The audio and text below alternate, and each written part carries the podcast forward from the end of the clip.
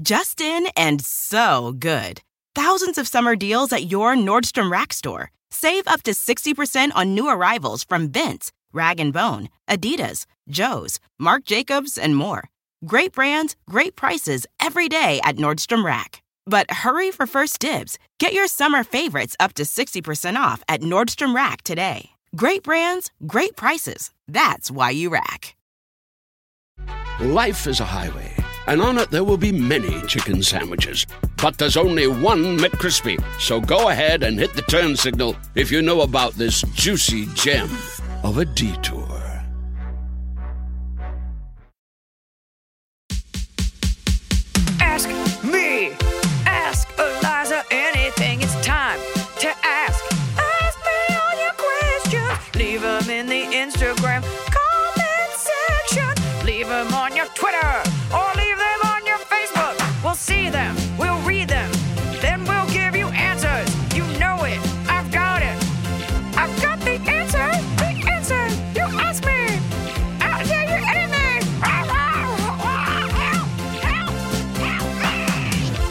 Well, folks, some guests come back by popular demand. I don't know why I just said that like we're, we're a radio show coming back from break.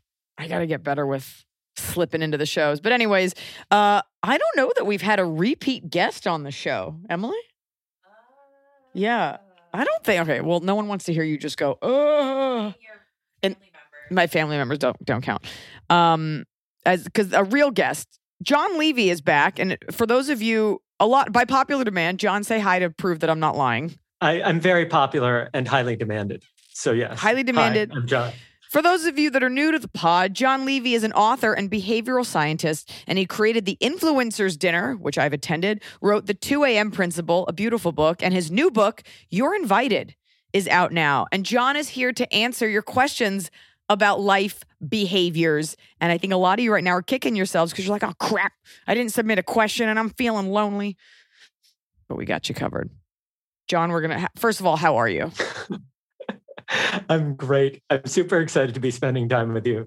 You know that like I've hosted over 2,000 people at my dinners, and uh, yours is the favorite couch to crash on when I'm in LA. So I love that. I love that. And my favorite part of you visiting was we impromptu got a reservation at Jon and Vinny's in the moment, which never happens. This is obviously pre pandemic. So I think of you as a dinner good luck charm. ooh, You're my dinner good luck charm. Yeah. Dax is a name. Hey, Jon, have you ever had anxiety or worries after any of your dinners? Have you ever left uh, an evening thinking, well, that could have gone better? And how were you able to overcome that? Mm. oh yeah, for sure. So first of all, I've hosted 227 dinners, uh, and when you come in contact with that many people, either I've hosted people who are really awkward, and I don't know Yeah. if they liked me or not, uh, or I've said something and I don't know if people took it the wrong way, and Ooh. that's just the worst. Like I get so self-conscious, it kind of keeps me up a little. The next morning, I feel like. Have you ever heard that phrase, "a moral hangover"? Like you, I've never heard that, but I love that. isn't Yeah. that like a great way to describe it? Is that you you feel like you've done something that you shouldn't have. And here's what's really kind of funny from a behavioral science perspective. Uh, there's something called the spotlight effect. And essentially, researchers uh, took a bunch of college students, had them do a work project together, but had one of them come in early and switch his t shirt into a really embarrassing t shirt. and then they sent everybody to work together. And when they came out, they polled people to see if they noticed the t shirt, and almost nobody did. But the person Right. that was wearing the embarrassing t shirt was super self conscious of it and thought that everybody or almost everybody had, had seen it.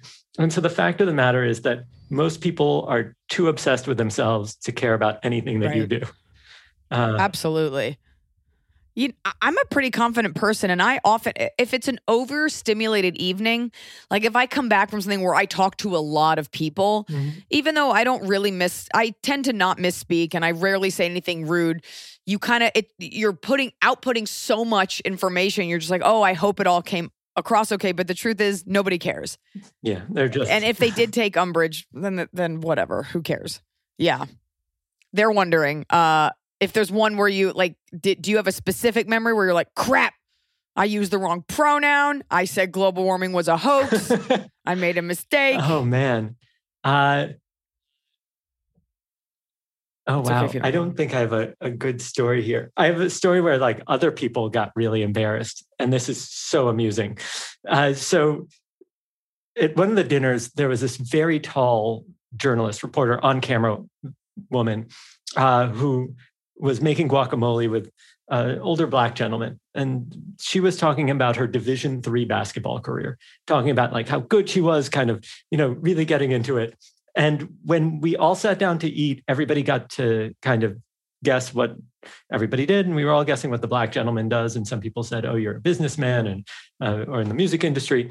And when the when everybody was done, he explained that his full name is Isiah Thomas, and he's a 12-time NBA All Star, and uh, you know of the Pistons and all that. And uh, he explained. yeah. And so she literally took her napkin, dropped deep into her seat, hid behind it, and was like, Isiah Thomas. I was bragging about my Division three basketball career to Isiah. Oh, And I don't think she ever came back to another event. she never recovered. No. She there's an optional floorboard hole that you can slip through at dinner, and no one will ever see from you see you again. Big, blonde, and proud. Hey, Jon and Eliza. I know how much Eliza loves an update, so I thought I would oblige since Jon is back and you helped me last time. So you've come back for more. So my situation was combination of rut and husbo, husband, not feeling well, was still recovering from a small surgery the month before. I did employ Jon's advice and had a few small asks when it came and when he came through on them, I made sure to be very appreciative and let him know how much it meant that he came through. Things have greatly improved. And in fact, he's taken my birthday weekend. He's taken my birthday weekend off from work and is taking me plant shopping, even though it's more my bag than his. Thank you, too. Extra squeezes for the snow peach and baby arm. I can't say I remember, but I'm sure it was more about asking your husband to help out. Yep. That, and I think that, you probably uh, you remember. there were two things there. One was the IKEA effect that we care more about things we invest effort into. So if we can Mm. get people to invest amounts of effort, small at the beginning and go up. The other is something called the uh, flywheel effect, that developing a habit is actually easiest when we take it little bit by little bit, and then we keep a flywheel going, and eventually Mm. it builds momentum. And so Yeah. there we go. I love I love your brain. I love your brain because you remembered this and I literally meet comics every night and I'm like I have no record of meeting you. I ran into an ex-boyfriend this weekend who was like, "Yeah, my friend so and so, you planned my surprise party with him?" And I was like, "I planned a surprise party for you?" Like if it isn't breakfast 10 minutes ago, I'm like not clear on who it is or what happened. so I love that you remember that. That's your scientific mind and you have all these effects memorized. Well, you have all your is so jokes memorized. You get on stage and talk for like an hour and something continuously. That's true. I still stand in reverence. Okay. Stephanie Newman, what advice do you have on mindfulness and overthinking less? Any tips on strategies for someone with anxiety and OCD? You better have real OCD, Stephanie. You better not just be saying it hyperbolically. The uh, so I'm not an expert at this, but I do have one piece of advice, uh, which is a lot of the issue comes from uh, let's say with decision making, right? You don't know what to do, you obsess. Uh, at a certain point in my life, I just started assigning decisions to other people. So Hmm. it really doesn't matter which meal I'm going to eat. So when I get to a restaurant and I'm dyslexic, I don't want to read the entire menu. I say, honey, just pick something for me.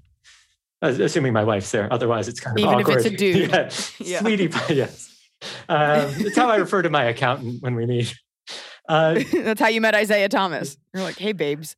Hey, uh, so uh, I assign decisions to other people, and then the uh, the other thing is uh, I try not to take things too seriously in general. Mm. Um, there was this great story. I, I wish I had a scientific definition for this, but it was called Rule Number Six, and the basic storyline is that um, these two prime ministers are meeting for the first time, and uh, one of their uh, as they're working together, uh, the head of transportation authority runs into the office saying that there's an emergency and the prime minister says the local prime minister says uh, remember rule number six. And the guy apologized walked out and they went back to their meeting.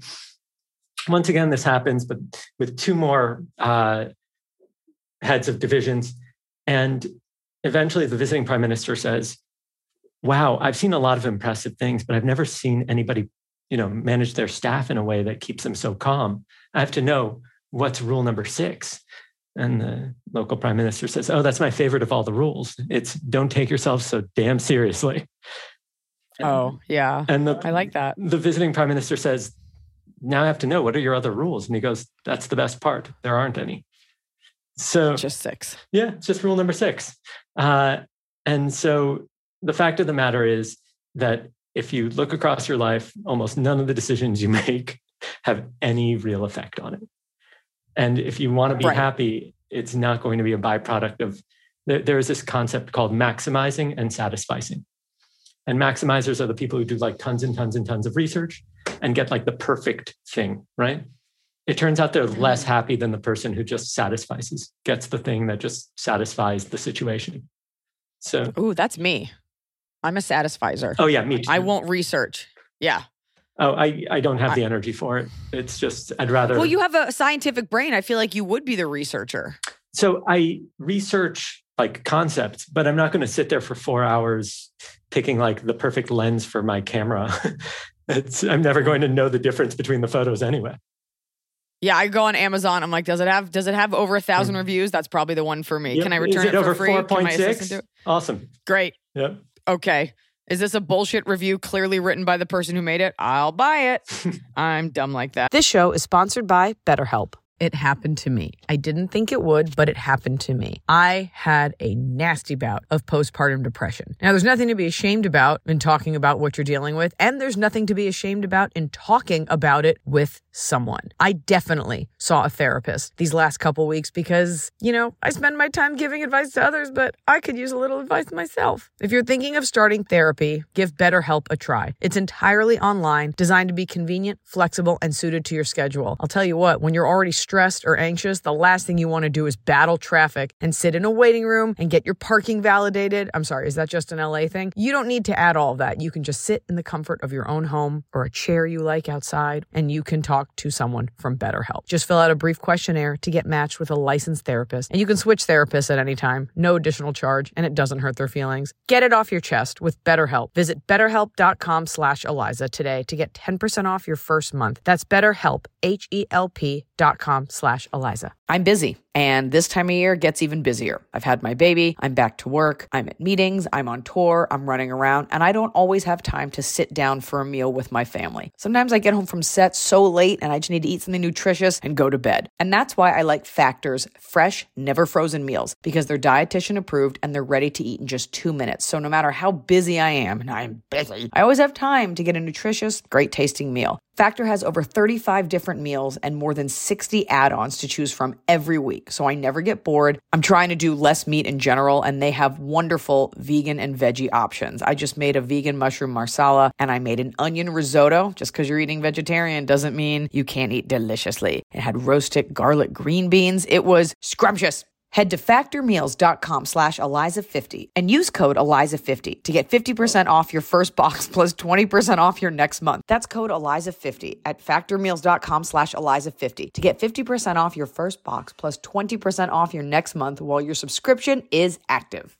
Well, it's finally happening. The weather is finally getting warmer. So it's time to say goodbye to the jackets and cozy sweaters we've been hibernating in all winter. And it's time to say hello, bonjour, to shorts and t shirts. And if you've been wanting to update your wardrobe, for the long haul without spending a fortune, Quince is for you. I talk about Quince a lot because I really believe in a sustainable capsule wardrobe. And there's no reason you can't have a sustainable, timeless wardrobe for every season. And Quince has got you covered with premium linen dresses, blouses, and shorts from $30, washable, silk tops. Hello. And the best part is, all Quince items are priced 50 to 80% less than similar brands. Dressing well shouldn't break the bank. And Quince only works with factories that use safe, ethical, and responsible manufacturing practices and premium fabrics and finishes. Look well. Get warm weather ready with Quince. Go to quince.com slash Eliza for free shipping on your order and 365 day returns. That's Q-U-I-N-C-E dot com slash Eliza to get free shipping and 365 day returns. Q-U-I-N-C-E dot com slash Eliza. Um, strategies for someone overthinking less. I do think Yeah, not taking yourself too seriously. I remember when I was in high school, my best friend and I had this phrase that we would say that was just like, nobody cares. And it's not like a nihilist thing. It's just like nobody, like, especially as a woman, like you will drive yourself to the point of nausea, being like, which shoes, which, tr- nobody cares. Put on the eyeliner and the outfit and just go. And once you leave that space, you don't think about it again. There's so many things that we like bleed for. And then once it's over, you never think about it again. Like shelving. Once it's, once you've done it, you're like, I never even reference it again. So, I take myself very seriously, so that's a I guess I have to because I'm my own boss, but I get that. Get it? Gerlin says, Hello, Jon and Eliza. I so, so, so love the last time you visited the pod. So many golden nuggets of advice and so excited to learn more. My question is this, Jon. How can I stop from feeling so bummed when I'm not invited to events amongst friends? It can be small events like dinner or a hike, or large ones like weddings or showers. What gives? Aw. So I have to say, I I used to get, uh, I used to take this stuff as stuff really personally. I grew up, uh, I'd probably say a pretty lonely kid, uh, and Aw. that's probably why I went into what I do, which is bringing people together. Uh, so it's Mm. it's really hard. Mhm. Uh, the first thing to realize is that uh, when we feel rejected, it's a pretty primal experience. Uh, for human beings, the biggest punishment we have in most places is either solitary confinement, meaning we're saying we, you can't be part of our society, or it's exile, which is saying we literally, you are no longer part of our society. So I can Right. absolutely understand that it, it hurts. Uh, that said, I think people just stopped inviting me to stuff in general because I host so much that they assume I'm busy, or I was traveling Hmm. so much that they they didn't, um, or think I was even in town. So it's uh, there are a few things that you can do to increase how often you get invited. The first thing is, are you inviting and hosting people? Right there, if you're not creating social occasions for people to get together, it might be unfair to expect others to always host you. The other thing is that it's not always the more the merrier. Sometimes it's kind of like the more the scarier. And if people are introverted and prefer smaller groups, then it's not that they wouldn't love to have you there, it's that they actually can't handle more people.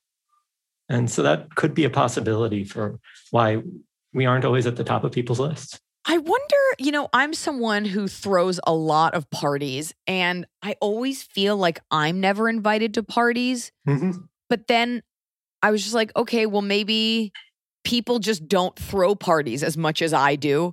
I also don't belong to a company. Like around the holidays, everybody gets invited to these corporate events. And I'm like, well, I don't have a company. So, like, I'm not going to go to a, like, I think if you really look at who's not inviting you and you really break it down, like a wedding, it could just be a money thing. Mhm. Showers, you don't want to go to a shower. That's awful. That's. I think you want to be invited, but you. I think you want to have been invited, but I don't know that you want to go. But that is a. There's only so many times you can, what is it, pin a diaper on a baby shadow or whatever. Like, I don't even know if those things Do are. they? Yeah, it's, it's like you put a melted candy bar. Like it's a Yeah. turd. I don't know why women get stuck with such dorky stuff. Um, uh, but she's saying like a small event like dinner. Are you? And I'm interested. Like, are you always left out, or is it just you're not noticing when you are included, or are the people I suffer from this? The people that include you, it's not enough, and you want more. Mhm. I- I'm, I'm in that boat where I feel like Mhm. I always want more cool stuff to go to. Uh, the problem is that most people are too busy. Uh, to Yes. the, the other thing I noticed is that the friends that always seem to have birthday parties to go to, they were part of like frats and things like that, that I would never be a part. Not like I'm sure it's great to be part of a frat. It just doesn't appeal to me at all. And so Yeah. it they were just like this tight social circle that had like 50 guys and there was a birthday every week and that's what they did every weekend and that just wasn't my life i was in more social circles yeah it's It's mostly lame. People are doing lame things. You want to go on a hike? Why? How good could it be? I went on a hike once and it was terrible. and we had to carry Tian Fu because it was too far. So go just go go to Fridays by yourself. Um, speaking of guys, here's a question. Ray Liz Wilk. Hello. I'm a young female millennial working in the healthcare field of corporate America. My boss and many of the executives are male. There's a huge quote unquote boys club mentality, and only their friends get promoted or break that inner circle. My question for Jon Levy is how does someone influence a group of like minded individuals into accepting someone who breaks their mold, especially when they see more value in friendships than work ethic? Oh, burn. Oof. Yeah. Yeah, it's a tough one. Speaking to a lot of uh, women who've actually dealt with this, which is that it feels really hard to to break the in, into the boys club and so i think Mm-hmm. that there's a, a couple of, of important questions uh, first of all if you're not being valued and you're working really hard then check out which other companies are out there because Yeah. it's i mean if you really like the people and you feel like you're getting mentorship and you're growing i'm not you know great then let's figure this out but if it's fundamentally not a culture that's the right fit for you you're either going to be fighting an uphill battle trying to change it and company culture takes a while to change for the good it's really easy to change for the bad but it's really hard to change or takes a while to change for the good uh, so you might want to see which other companies have really good ratings for integration of diversity and unique thinking. Yeah, there's enough companies out there that you'll fit with. It's not just, yeah, people always think it's about them being accepted. You've got to accept the other companies. So Mhm. I- I say that having never had a. A job. Job, Did you ever even work at like a. Wendy's growing up or something? Oh, I've had lots of job jobs and I've had office jobs, but they all stopped when I was like 25. But I've definitely, but you know, I was like too young to think about it. And uh, the most harassment has been in my chosen profession. But uh, Yeah. all those guys are now open micers and I have a house. Okay. Sam underscore Sid underscore cats play cat sat play. Hello, Eliza, Jon, Emily, and crew. I have a question about how to manage without coming off as a bitch.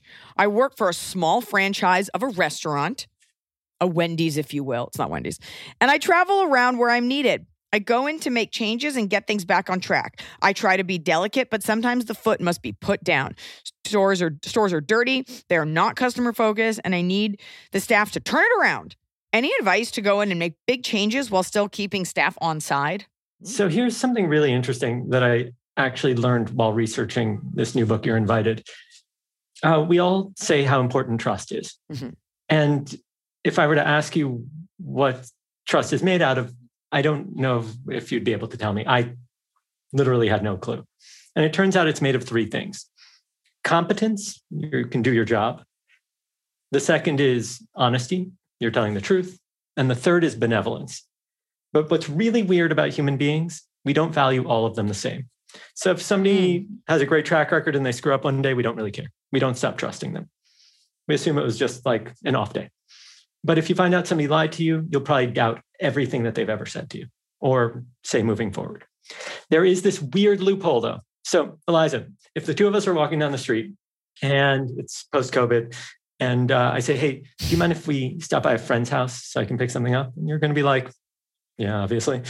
And when we get there, I'd probably say no, but okay. I'd probably say yes, I do mind. Okay, but, but I'll go. Okay. well, you shouldn't in this case because when we get there, 40 of your closest friends scream, surprise. And, and yeah, that's all of a sudden good and worth the stop.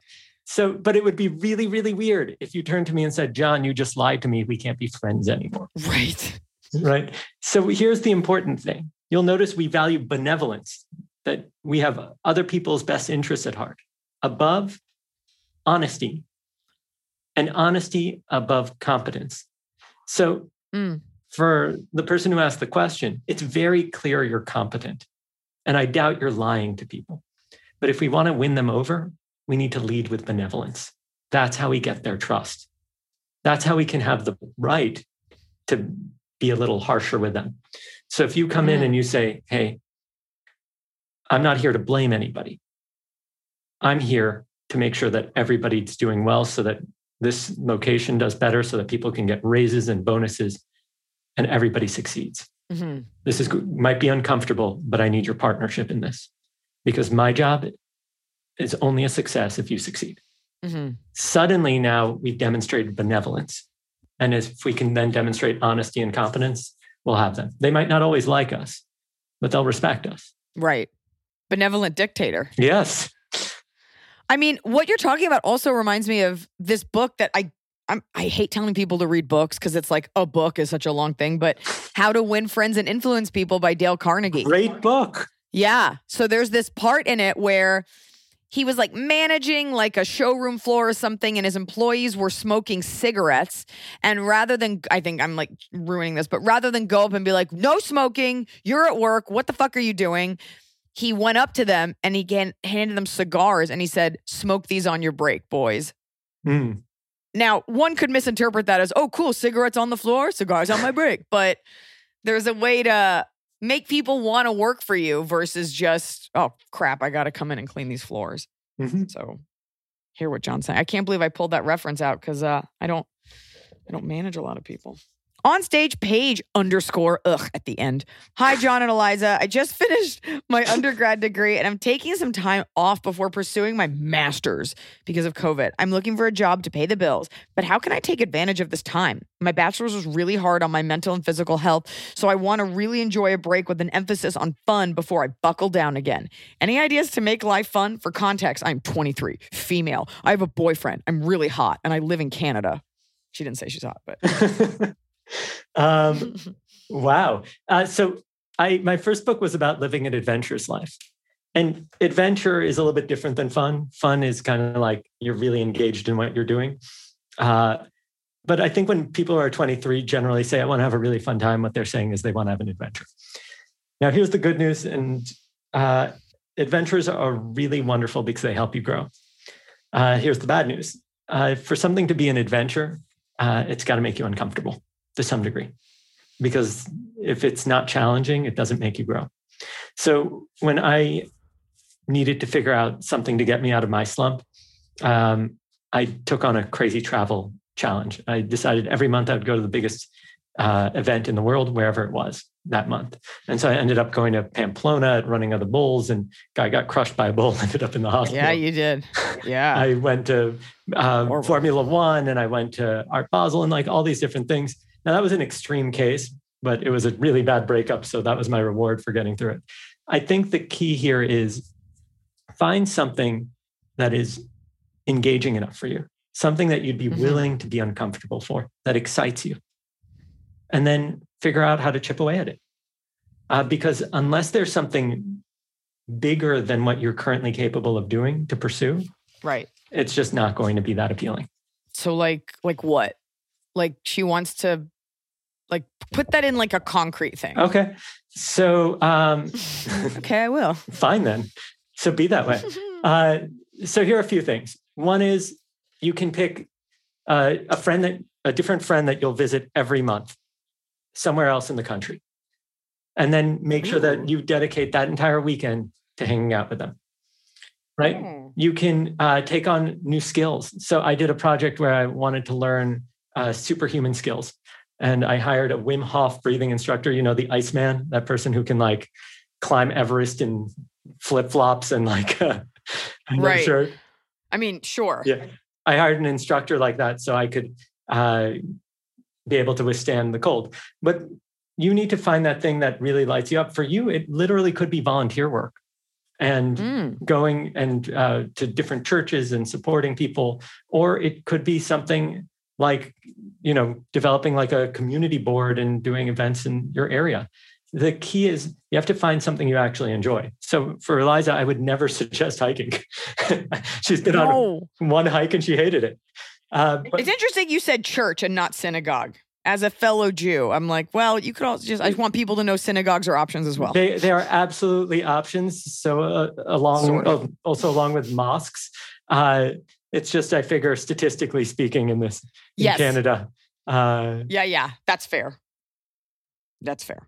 Steffi Pat. Hello, Jon and Eliza. I'm a 34 year old female who's been working in healthcare on the front lines for the pandemic. Thank you so much. Found myself needing a creative outlet. I've started working, I'm sorry, I've started writing more small short stories and blogging, and have given myself a goal challenge of writing a full novel. I'm wondering if you both have any tips or advice on how to remain focused and writing and or keeping a writing schedule. Do you do a daily word count? cover a certain topic every day, etc. Any advice would be greatly appreciated. Eliza, can't wait for you to come back to Canada. Steffi, me too. Jon, take it away. Uh, so there's a few things that I I've done that are absolutely ridiculous. Uh, one is I block off morning time because that's when I'm the most productive, and I will not allow any meetings or anything during that time. But I think my favorite hack is uh, understanding what creates obsessive thinking. And one of the best ways to get people obsessed with something is to not finish it. So Mm. if I'm writing and I know exactly how I want to end things in the pages that I'm working on, I will actually stop early because then my brain obsesses about it and can't wait to get back to writing the next day. Ooh. And so you can actually hack your own behavior in a really frustrating way. Yeah, find a good creativity vein and just mine it. And then it's almost like edging, creative edging. and be like, nope, Oh, wow. not wow. Not a reference I was expecting today. so gross. My answer to that, uh, just as I'm writing this second book, I don't, I don't have an answer to that because I, you know what? Here's my answer. You can't force it. Forcing writing never. So there will be days where I'm just like, I'm just not into it, and then because you love it so much, it's not dissimilar to Jon's. Like eventually you come back to it. I also need like hours to write. I can't like write for 10 minutes and then I've got a conference call. But uh I also I'm a big believer in not I'll go months without writing a new joke. So don't force it because then it'll be ugly. One, one thing I have done, which has been such a great hack, is that I'm not good at s- sitting still. Even now, Mm. as I'm recording this, I'm standing at a standing desk, and Oh. I uh, I found uh, virtual assistants that will just literally sit with me over Zoom, and I will speak, and they'll capture what I'm saying Oh wow. and then they'll make it like coherent right so they and what's great about this is that you can find somebody for like anywhere from five dollars to 15 bucks an hour that'll put up with me like that's a pretty uh, impressive thing considering how distracted i can get and yeah. Uh, and they really keep me on track for kind of like these smaller writing projects. Like if I need to get an article for the Boston Globe or uh, for Business Insider, I'll do like 700 words, knock it out in an hour with them. They'll edit it a bit, and then I'll do Right. a review. That's great. Yeah, there's there's no wrong way. Sometimes turning off the internet helps or turning your phone off. Or I put my phone in the other room.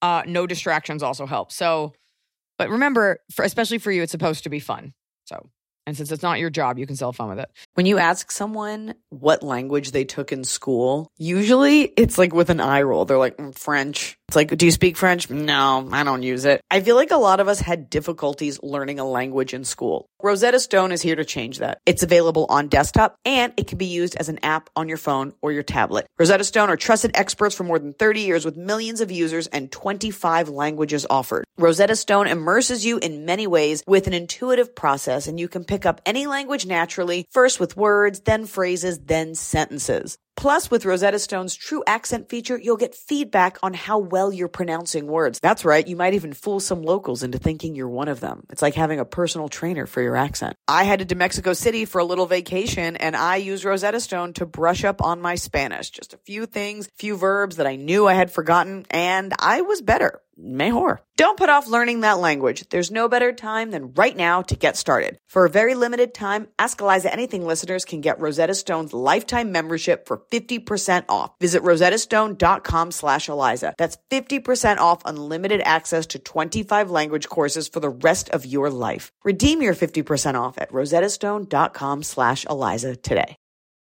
I do think there's something to be said for ordering something of quality and every once in a while getting a nice package in the mail with a product that you're going to own for a long time. Let me tell you about Boll and Branch's signature sheets because they're the perfect way to start upgrading your sleep, your room, the look of your room because they're designed to feel incredible for all sleepers. They are made with the finest 100% organic cotton. These sheets feel buttery soft yet super breathable and they're perfect for warmer summer months ahead. We have a house that we go to in the summer and I got all Boll and Branch sheets for the beds because we're having a lot of guests this year and I want them to feel like they're at a nice bed and breakfast that they didn't have to pay for. Boll and Branch sheets are free from toxins like synthetic pesticides, formaldehyde. I bet you didn't know that was in your sheets. And their signature sheets come in 14 versatile colors and they come in sizes from twin all the way up to California King. And Boll and Branch has a 30 night worry free guarantee, which means you can wash, style, and sleep in their sheets for an entire month. And if you don't love them for any reason, you can send them right back with free returns on all U.S. orders. Sleep better with the softest, most breathable bedding from Boll and Branch. Go to bollandbranch.com slash Eliza for 15% off your first sheet set, plus free shipping. That's Boll and Branch. B-O-L-L-A-N-D branch.com slash Eliza for 15% off. Exclusions apply. See site for details. Hi, Eliza and Jon. I'm a 23 year old female, another one, working as a veteran as a veterinary technician in Western New York. I was hoping to get some advice on how to decide where to live. For context, my boyfriend and I met in college in Northern New York, super different, and we've been dating for four years. Now he is set to move back home to Australia after he graduates from his master's program. We're both very close to our families, so any choice will be hard on at least one of us. I've suggested Western Canada before, seeing as it would be close to a halfway point for both of our families, but he's hesitant about that. Any suggestion on how we can move to a decision together without one of us feeling like we're compromising too much? P.S. I have a cat who will be coming with me and have to take into account rules and regulations if I take her internationally. Thank you so much for any advice you have to offer, and thank you for making my Wednesday morning commutes entertaining. Take it away, Jon. Wow, I have. Uh, I'm married to a Siberian woman, so that's basically might as well be Australia in terms of it takes two days to get there. Um, Yeah. So here's what I, I I can say. This is a question that I don't think has a clear answer, but there are a few considerations. Uh, the first is are are that when you look at human longevity, it's the greatest predictors aren't like eating kale every day and doing meditation. The greatest predictors are uh, number two, close social ties, meaning that you have close friends or family. And number one is social integration. You feel like you're part of a community. And we talked about belonging earlier. So if you want to have a really good quality of life, resetting your social ties often is going to be terrible for you. And it's going to be really hard in the relationship too. And so this might be one of these times where you need to compromise and also judge how close you are to your family. Living in a midway point kind of makes no difference because it's not at the distances Right. that you're talking about. You might as well just Right. have a social circle with friends that you already have rather than Mhm. trying to reset and uh, and then because you're not going to be traveling 12 hour flights all the time anyway um, so i think that that you have to be also really clear is one of you really introverted the other one extroverted is one of you more likely to uh, have you know depression or something like that if they feel social isolation and then Mhm. the other big thing I would say is that if you are planning on getting married and having kids, having family around that can support you is a really big deal. And uh, so you want to be really clear of who you want influencing your children. Is it your family or his? Uh, Yeah. Okay. That's good. Very good. uh, Also, I'm sorry. I'm pretty positive I know exactly how the globe is laid out. How is Western Canada a halfway point between New York and Australia, which is in the southern hemisphere on the other side? I, I don't, you're going to move to Western Canada unless it's Vancouver. Like, good fucking luck. So, and then you're becoming a Canadian citizen, but you're American and your cat is going to have to take like a maple pledge of allegiance and get all these special and then customs. Don't do that. Don't do that. it takes a while to get, I think, Canadian citizenship. Uh, right? Yeah, what are you doing? I, yeah, all the things Jon said. I don't think you'd even be able to travel to Australia or America during the process. It's not like, Yeah. I love your answers because I'm like, break up. This sounds awful. yeah. your answer is great, Jon. no, you you. gave the right answer. Hi, Jon and Eliza and Co. I'm a nurse practitioner, which means I ha- I'm a nurse and grad school. And I have eight to 12 minutes with each patient to help them not only understand their diagnosis and test, but usually try to convince them to get some sort of behavior or lifestyle change, such as taking a medication, seeing a specialist, losing weight, eating healthier, removing stressors, starting therapy, etc. It's a lot of examples. Yeah. We learn a lot in school about medicine and very little about how to successfully assist in changing human attitudes and behaviors. I'm prepared with facts, evidence, and science, and most patients care very little about those, or not to the extent that they personally relate and actually listen and change behaviors. What is your best advice for influence? This is a perfect question for you, Jon, on individuals in such a short time frame and on topics that can literally change the course of their health or life. Uh, was made for you. So, first of all, uh, yeah, nobody listens to facts at all. they, if we did, we wouldn't have a flat Earth society, and uh, We wouldn't have COVID. or QAnon. Like, let's be honest here. So, I think the first thing is to set fair expectations on yourself because nobody's going to listen to you anyway.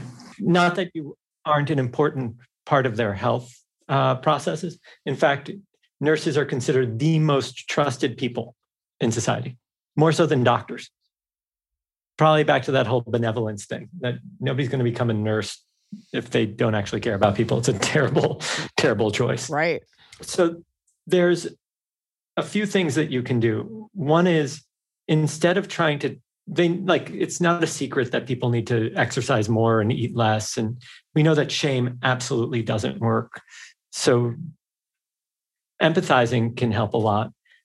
And what might be the best idea would be to ask them and I, I haven't tried this, but this might work is who are the friends that they have that have the healthiest habits? Uh, there was this crazy study by these two guys, Christakis and Fowler, and they were curious about the obesity epidemic. And what they were uh, curious about was does it spread from person to person like COVID does, or is it a percentage of the population like Alzheimer's? Right? You don't get Alzheimer's because you shake somebody's hand who has Alzheimer's. And what they found was startling that if you have a friend who's obese, your chances increase by 45%. Your friends who don't know them, these are people who don't know each other, have Wow. a 20% increased chance, and their friends have a 5% increased chance. Meaning we each have an effect three degrees out, and it's true for happiness, marriage and divorce rates, smoking Mhm. habits, voting habits, and so on. Everybody knows at this point what they're supposed to do. And we're not going to get people in any significant way to change their behavior with a eight minute intervention, no matter how trusted Right. and competent you are. But what maybe we can do is say, hey, I know you're going to try to do what's best for you, but this might be the easiest way to do it. Who's the person that you know that exercises the most consistently or that has the habits you respect the most? hmm Can you spend more time with them? Because that'll rub off on you. And that'll be the difference between potentially years of your life. And that might work. I'm hoping it does. So there you go. Yeah. These are these are sound practical steps. You know, I'm very like kill a fly with a hammer and you're like, well, here's a program we can put the fly in. Here's a pillow. I could try to be funnier, but it's just not my specialty. People are here for the science, Jon. They want the science. Let's see here. Hi, Eliza and Jon. What's the proper way of having a conversation with a vaccine hesitant relative? Now, I think this is a good one for our pod because we have all types of people on all types of political spectrums, all levels of intelligence listening. Every time I try having a conversation with my family member who believes the vaccine is a genetic modifier, I get iced out. So, what should I avoid doing when we go toe to toe again? What do you suggest I do to get past these defenses and shake some sense into her? For context, she has an immunocompromised daughter with weaker lungs, so it blows my family's mind that she and her husband are staunchly anti vaccine. I could go on about her husband, but that's a subject for another time for Eliza to artfully take down with her big, beautiful brain. Thank you. Right now, the vaccine is the hill I'm currently dying on. Thank you for your guidance. Uh, Get him, Jon. so the first thing is not to disagree with them. Because the moment that we start fighting against a person's arguments, they're going to fight back. And then they're just Mhm. not going to listen anyway. hmm we have to begin with benevolence and having respect that these i'm assuming she's not an idiot it's just she feels a certain way and if her child is immunocompromised it could be that she's carrying also a lot of guilt around feeling like as a parent maybe if she had done something eaten differently then she might be feeling a lot of guilt which means that anything that could increase the risk or anything that's not um, absolutely absolutely necessary uh, is might be viewed as not a good idea. Mhm. So I would encourage starting off by listen. I know what you're going to whatever you're going to do. I know you're going to do it because you feel that it's in the best interest of your family. And that's actually a different starting point for a conversation than I'm here to convince you something of something. I love that. I love that. And you ha- like you're you're so intense. Like I'm just like you're staring at me as I'm like putting lotion on my face, but you have one of those intense faces like when celebrities do PSAs. like you know, alcoholism affects all of us. Like you don't blink and I'm just like totally. Yeah, you're right. A compassion even in the face of stupidity. Mhm. Uh And and But- here's the flip side of it that I think is really important. There is absolutely something that I'm completely adamant about. I don't know what it is that I'm just absolutely wrong about. like as a human being, it's a guarantee. So as much as right. it's really satisfying to be like, you're an idiot, you don't get it. Uh, there's probably a ton that I just Oh, don't so get and I'm an idiot about. Hell, I've probably been wrong about something I've said on this podcast already. just a wake of dead Yes. bodies. Um it's tough too because the vaccine isn't just you know as joe rogan had to retract recently when dr fauci came after him it's not just about your health it is about others. Like this isn't get this so that you're okay. Otherwise people wouldn't care as much. Like i don't care if you eat healthy you know if you want to die whatever but because it the whole it's a the nature of a pandemic is that it's affecting millions of people. So it's tough because it's not just the daughter it's her getting someone else sick. So Yeah, and it- the, There's there's also a whole lot of people who do have situations where their doctors are like, "No, you're not getting this because you know you have Yeah. conditions that we like actual serious conditions that it, we, it's a risk, and uh, we don't know it'll happen, and we want you to wait." And I have a whole group of friends who can't leave their house because they have Yeah. you know genetic diseases and things like that that are and now they're locked in because other people won't get vaccinated. I have a friend who's probably listening to this podcast and she has a whole slew of issues, and her doctor was like, it's not worth it for you, given how bad the reaction could Mhm. be. That being said, I have a cousin with cystic fibrosis, so that's a lung thing, and she got the vaccine. So it's we have to all get it so that people like my friend who has all of these issues can breathe a little easier versus when they go out in public versus I didn't get it because I'm hoping other people will get it. Like this is part of living in a society.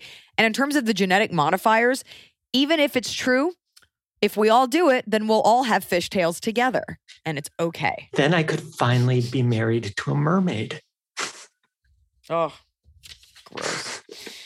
Hi, Emily, Eliza, and Precious Biscuit Nose. I have a weird quest situation I'm hoping you can guide me in. I had the same best, it just says from, so I think they mean from, best friend, best friend from when I was three years old to when I was 21. And we had a falling out where I disclosed my abusive relationship to her. And she completely dismissed it and continued to talk about her own boyfriend. We had a long history of fights as we grew up because she'd obsess over her boyfriend and ditch me for him constantly. Hmm. She also had an attitude of constantly one upping me in every situation. Finally, when I disclosed something so vulnerable, she dismissed it. I said, fuck it, and never spoke to her again. She never apologized, and four years later, here we are. Well, now there's a girl who lives near me that my ex best friend was friends with in high school, and I met her once or twice, and I follow her on Instagram.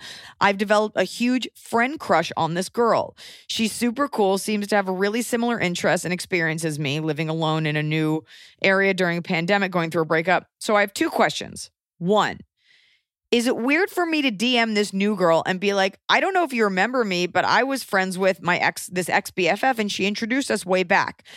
I know you live in the area and just wanted to say I'd love to hang out sometime, and you seem really cool, and I love making new friends. Two, how to handle the ex BFF issue if it comes up. I don't think she and this girl still talk. Oh my God. But I don't want her to see us on social media and have her message this girl with lies about me. I just want to be friends with this new girl and leave my ex friend out of it. Can't wait to see you in North Carolina. Maybe with this new friend. Oh, that's very cute. I'm I got, I got something to say. of two opinions. One is that Let him know. I don't think, and I'm, maybe I'm wrong on this. I I don't think people have the time to like There you go. start, There you go. yeah, like tracking down other people's social media and like messaging and all that kind of stuff. You know, like sometimes I have a uh, I have a nephews and nieces, and my nephew will sometimes ask me questions like, "Yeah, one of my friends introduced me to a girl, but I don't want to date her because if it doesn't work out, then you know, it'll word will get back to that. Like nobody Yeah. talks like that. Like nobody cares enough to to share these things. And if your friend is in your ex friend is into that much drama, then like at least you tried and maybe made a friend. And if it didn't work out, then it didn't work out. This actually goes back to like our one of the first questions of this podcast episode. Like most people aren't spending that much time. 4 years have passed. You're clearly still mm-hmm. wounded by this unrequited love that you had in your friendship where you gave her everything and she gave nothing. Nothing's going to happen. And you shouldn't allow this girl and that friend and the person you were with that horrible friend to dictate how you move forward. What, first of all, if she says something to the new friend and she believes her, then that girl was never going to be your friend. She's going to believe lies about you sight unseen. So you DM her. You try to make a new friend and you might meet her and she might be like, oh my God, I was friends with that girl. She was crazy. Don't launch into a thing about how much you hated her because then you come off as like weird and bitter. So just act as if you're like, you don't even have to say met you through so and so. She'll remember. Be like, hey, I saw we live in the same city. Do you want to do something? It's weird because You can also just say we have a bunch of friends in common, or we grew up around each other. It'll whatever come out in person and then you'll get to like shit talk, which is always what bonds people is a common enemy. Hitler said it, Henry Rollins said it, I believe it. So, and plus women can't exist in groups of 3, so two always have to turn against one, but don't let this friend don't give her that power. Eliza, do you know what I love about what you just said about uh, groups? When researchers were looking at this is a, a project my lab partner did. They were trying to understand group dynamics for missions to Mars and things like that, like if you have long periods of time. And it turns out that in order for social situations to function, Uh-huh. there often needs to be a single enemy in the group. That's absolutely right. That's how women, real housewives, war, Mm. same thing. Nothing bonds people like shit talking. People always, Mhm. somebody had a joke about this, like how apps are about like, what do we have in common? And then I feel like somebody had this, or it was a Shark Tank or something about like, wouldn't you rather like, da- and I think I said this too. You know what? I said it first. Well, I would rather a dating app, if I if I wasn't married, I'd rather a dating app where we talk about the things we don't like.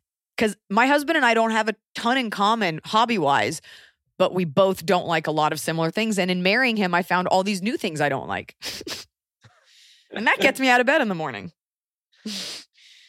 yeah, you don't don't don't be beholden to that girl. Okay. Okay. Hi. How would you deal with the superior people that post their vaccine card saying hashtag saying quote I can't wait to get out and see everyone again, but all through COVID they've been posting photos of themselves going to bars, parties, shows, friend vacations. What's a friend vacation, etc. I just want to scream at these righteous idiots. Are we really living in a time that people forget what they did like yesterday? I have no idea what I did yesterday. So the I think there's a few options. One is you could unfollow them uh, if it really bothers you. And second Tough. is that Yeah. everybody's a hypocrite, no matter who you are. Mm-hmm. Like the expectation that people wouldn't be. Do you know what my favorite one is? Uh, my favorite hypocrisy recently that's come up are people who make fake COVID vaccination cards so that they can go into other countries, but complain about the border wall not being there because they don't want people coming into our country. Right. So, like, bor- if a border wall was always immigrant going to had help. fake- Yeah. But like, so if an immigrant has fake papers to get into our country, that's not okay. But for them to be an anti vaxxer that then gets a fake COVID card to go travel to Europe, that's fine. It's So- not fine. I, I don't think those two are equal just because one is to live here permanently and one is to visit. However, I'm just saying those two things are not equal, but you are potentially spreading a disease to a country that's doing its best. So I, it's still. I'm just hip- saying that everybody's hypocritical, Yeah. me included. And, and so, like, it's just really enjoyable to get angry at these things. It's, Yeah. I also, you know, you want to be careful because that person, maybe they posted something and they were being safe and it was just their family. Like during, at the height of this hysteria, you know, you'd cough. They'd be like, How dare you cough? Oh, you went to, oh, you didn't have your mask on. People love to say that and not realizing A, they break the rules too, but B, like, you don't know the context. That party could have been everybody was rapid tested or it's the people that you mm-hmm. live with. So you really don't know. And chances are somebody who partied the whole time probably isn't. I think you're talking about one person who bothered you and you're putting a lot of people, you're also like using a lot of people to substantiate that way that you feel. Most people who did that are not like gung ho about the vaccine, nor are they saying, can't wait to get it. I I think it's just one person you're talking about. It's interesting. There's this thing called the frequency illusion, which is, you know, when people, when you're thinking of buying a car, then suddenly you see everybody's driving that car. Yes, there you go. When when somebody gets pregnant, they think all of a sudden there are all these babies born, but like our actual population rates, I think, are decreasing. So in Yeah. terms of Or that it's a conspiracy against you, which it is. I've been there. So go ahead. and so it's uh we think that things are far, far, far more common than they are when we see any example of it. So if I ask you how often hurricanes happen after there was a hurricane, you're like all the time. right. But if they did really happen that much, then nobody would be able to live in this country because we'd all be in a hurricane or tornado right, Right. now. What's it called? The frequency illusion. Mhm. I remember I said to my mom one time, I was like, you know what? Dad always gets an amazing parking spot. And she was like, no, he just makes a big deal about it every time he does. And I started thinking about it, I was like, you're right. If and that's a great way to live in life. Like always make a big deal about the stuff you want people to see and nobody sees when you're shitting your pants. Frequency illusion. Mm-hmm. I'm always winning. Wow, she's always winning. Jon, it's time for top of the cup. It's the top of the cob. You're doing it right every day. You just take a bite, top of the cob. Okay. So what's your top of the cob? I I haven't seen my parents in almost two years, and I'm going to Israel to visit them and say hi. Oh my God. I love that. Well, um, more than say hi, I'm going to actually spend several days with them. No, I, I Um, assumed. Shalom. Gotta go. It's a, Shalom. it's a red eye. Uh, yes. Where do they live by the sea? yes, they live in an artist colony called Ein Hod. Oh It's uh, near Haifa. It's in between Haifa and Tel Aviv. And it's absolutely stunning. Both my parents are artists. One's a composer conductor, one's a painter and a sculptor. Are they American or are they eh, like European? I mean, they're Israeli, but like, what are they? Oh, they they were born in 1940 before Tel Aviv became Israel. And then they moved to the US in their 20s and lived here the rest of their life, except summers there. So But they, they- spend summers in Israel. We're born in Israel. Yeah, well, yeah, what became Israel. So do are your parent are your grandparents Holocaust survivors? Uh, it's a little, yeah, they didn't go into the camps. They managed to escape uh, from uh, Holland to Israel, uh, to Palestine because uh, the British wanted my grandfather to be a geologist. And then the other side of my family, I know I look kind of European, but I'm my family's No. from Yemen. I, I'm sorry, you don't look European. You look so Middle Eastern. Sometimes I forget that you're Jewish. Like you could pay, play an extra in any show that takes place in the Middle East. I'm trying to like tread very That's lightly awesome. on the words. I mean, you are so Semitic looking, so swarthy, and like not even Jewish. Like you just you if you just started speaking like full Farsi, I'd be like totally. Which I know is not the same as Arab. Whatever. Yeah, yeah, yeah, yeah. No, it's uh, so yeah. I'm a quarter Yemenite, a quarter Turkish, and half Dutch. Turkish, Uh, I see. so- the Dutch part, I don't know where that comes in at, at all in your face. Uh, for those of you, and and Jon knows this because he's also been a guest on this podcast. Jon is the spitting image of Kayvan Novak when he plays Nandor the Relentless. Uh, and you've gone as him for Halloween, haven't you? Yes, I literally when the ads for uh, the show come on, I get phone calls or texts being like, "Are you on TV?" Oh my god! I thought you were like I get phone calls to like come do birthday parties, and you're like I make like a hundred bucks. I am just I'm not. You need a, an Andor impressionist. I don't mean to make you uncomfortable. I'm just going to say this because I said this to Kayvan. I am, and it's okay because this is a fictional character. I am very attracted to Nandor the Relentless. Very turned on by this vampire, and I'm not into vampires. Uncomfortably attracted to him. I watched that show for a very different reason. Okay, well, you're going to visit It's your parents. nice to know in Twilight you would have been on Team Nandor. I don't think I can vibe with Twilight. I just, as an older woman now, um, I want to go with you to Israel one time. That'd be so fun. For sure. Myself. Uh, Okay. Sold. Great. I would invite you uh, to do a stopover though in like Iceland on the way. Yes. Just because it's so pretty. Yes, it was on the tour last year. Uh, my top of the cob is a lot less. Well, it's meaningful in that it is a homecoming. The comedy store here in LA has finally reopened. It is not at full capacity, but I walked into the comedy store for the first time in over a year on Friday, and I did a show in the main room, my home, my nest, to a limited seat, limited seating, and it was even though I've done many great shows during quarantine, it was the best feeling. I think I blacked out halfway through and I just was just riffing. I had the best time. And it was so nice to sit in that green room, that haunted green room, and talk to my friends. So uh, it meant the So world cool. to me to be able to go home. I love it. Bottom of the cob. What's your bottom of the cob? Um, well, I'm going to Israel to see my parents. So I'm not sure if you've ever spent several days with elderly Jewish parents, Oy. but uh, yeah, it'll get to you. It'll Yeah. drive you crazy. Yeah, well, you can, you know, use one of your 8,000 methods and rules to explain away the mild nausea induced by being around family.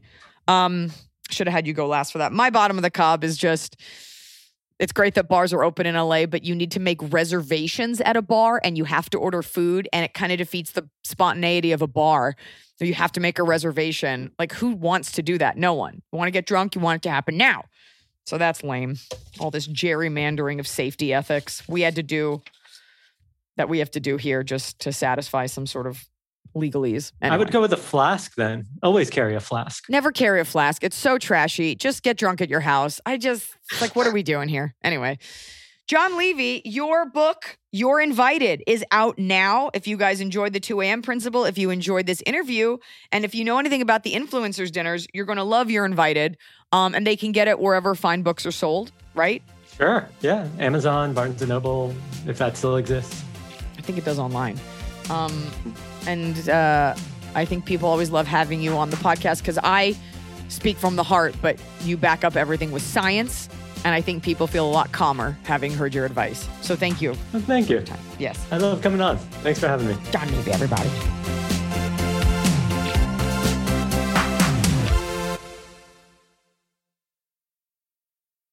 Justin and so good.